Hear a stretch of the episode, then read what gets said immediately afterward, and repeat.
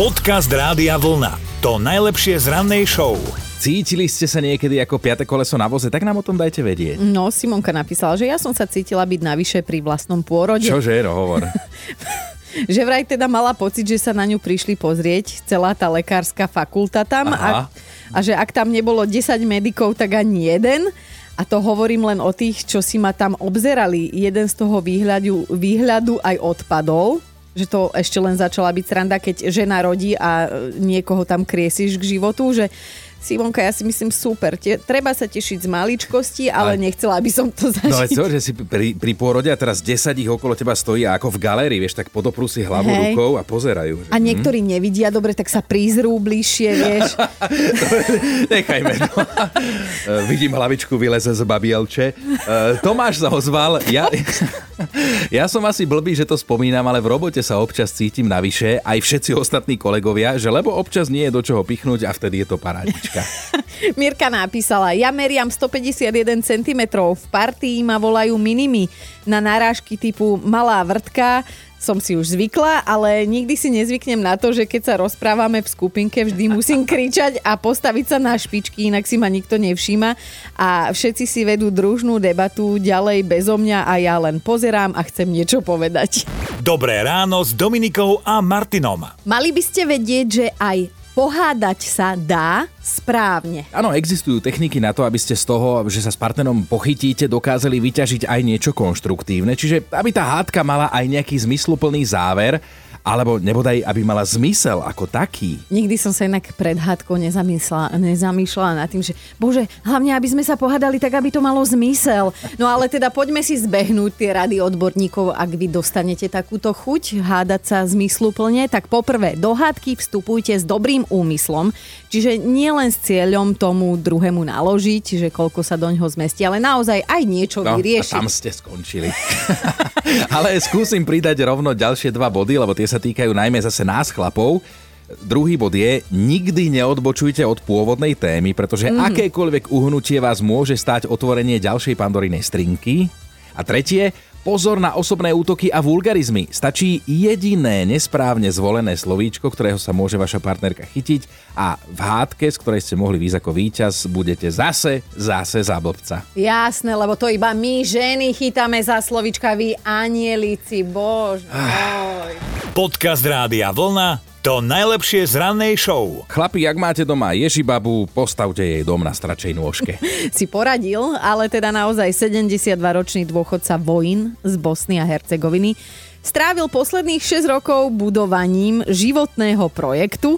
Jeho žena mu totižto konštantne pílila nervy s prerábkami na dome, stále chcela niečo meniť, raz sa jej nepačil výhľad na ulicu, mm-hmm. potom zasa ten do dvora a už sa vojín nakoniec naštval a povedal si, že jej postaví otočný dom. No je to fascinujúce, lebo tento pán nie je ani architekt, ani stavbár, ani inžinier. On to celé zvládol tak svojpomocne. Mechanizmus, na ktorom sa dom otáča, je založený na elektromotore a kolesách zo starého vojenského transportéra. V tom najpomalšom nastavení sa okolo svojej osy otočí za celý deň, hej, ale v tom najrychlejšom sa otočí za 22 sekúnd.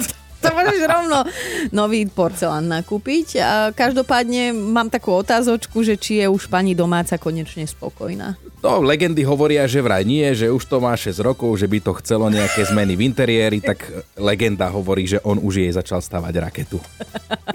Dobré ráno s Dominikou a Martinom. Ak máte ťažké ráno, vraj podľa odborníkov stačí si spomenúť na nejaké rostomilé zvieratko a že to pomáha. Tak nemáte za čo. My sme spoznali jedného rozkošného zlatého retrievera a radi vám ho predstavíme. Volá sa Finley, je mm. držiteľom psieho Guinnessovho rekordu v počte tenisových loptičiek napchatých naraz do papule tých loptičiek bolo 6. No ja ho tu vidím na fotke a akože úctyhodné, lebo ja by som ani 6 pingpongových nedala. Ale ty, ty čo jedávaš baget, bagetu po dĺžke? Jak vieš. No.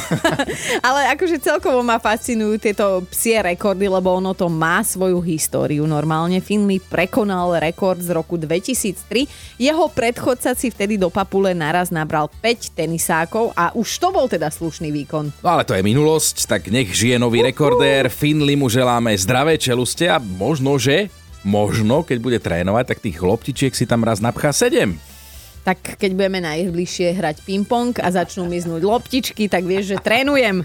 Podcast Rádia Vlna to najlepšie z rannej show. Taký pomerne zaujímavý príbeh k nám priletel až z Ameriky. Na Floride tam totižto polícia vyhlásila pátranie po mužovi, ktorý z obchodu ukradol plienky a tie vlhčené detské útierky. Tak tiež to kupovávam a chápem pri tých cenách, tiež mám chuť niekedy začať utekať v tom obchode, keď to už držím v ruke, ale toto bolo trochu inak. No, policajti na Facebook zavesili aj jeho fotku z tej bezpečnostnej kamery, ako kráča s košíkom v jednej ruke a s dieťaťom v druhej, lenže tu už začína blikať bezpečnostná kontrolka, Čože sa to vlastne naozaj stalo v tomto no, príbehu? A keby sa nenaštvali miestni obyvateľia, tak by sme sa to zrejme ani nedozvedeli, ale tí v momente, ako sa táto fotka objavila na sociálnych sieťach, začali protestovať, že akých zlodejov to vlastne chytajú, že tam ide o jedny plienky a jedny detské utierky a celé to nehralo. No a potom sa ukázalo, že pán sa snažil najprv naozaj zaplatiť aj jednou kartou, aj druhou, ale ten terminál nefungoval, nebral mu tie karty, tak sa na to vykašľal mm. a pobral sa bez zaplatenia. A viete čo, policia pátranie nakoniec zrušila. A viete čo, rodičia vedia. Rodičia vedia, že nič nie je lepšie ako ten pocit, keď sa ti dieťa nečakane pokaká niekde až na lopatky a ty nemáš plienky, nemáš vlhčené utierky, tak vtedy si ochotný ísť aj do cpz len ho treba vyčistiť.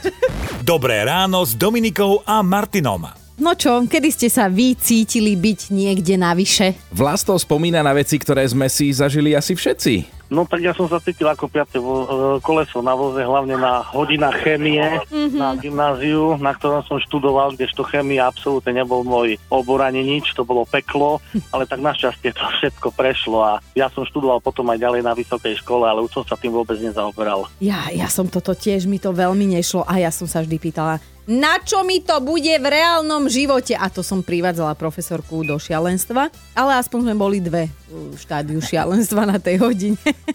Áno, áno, presne tak aj ja. U nás sa zase na takejto ťažkej hodine, aké stalo na výške, že, že spolužiak sa pokúšal otvárať okno cez hodinu a druhý mu povedal, že kašli na to vyskoč cez zavreté. no dalo sa aj tak. Dalo sa aj tak. Rôzne presne, stupne tak, zúfalstva. Veľmi dobre viem, o čom hovoríte. Vlastík, želáme ti parádny deň a teda nech sa už nikdy takto necítiš. Ďakujem, ďakujem. Ahoj. Všetko Ahoj. dobre. Počúvajte Dobré ráno s Dominikou a Martinom každý pracovný deň už od 5.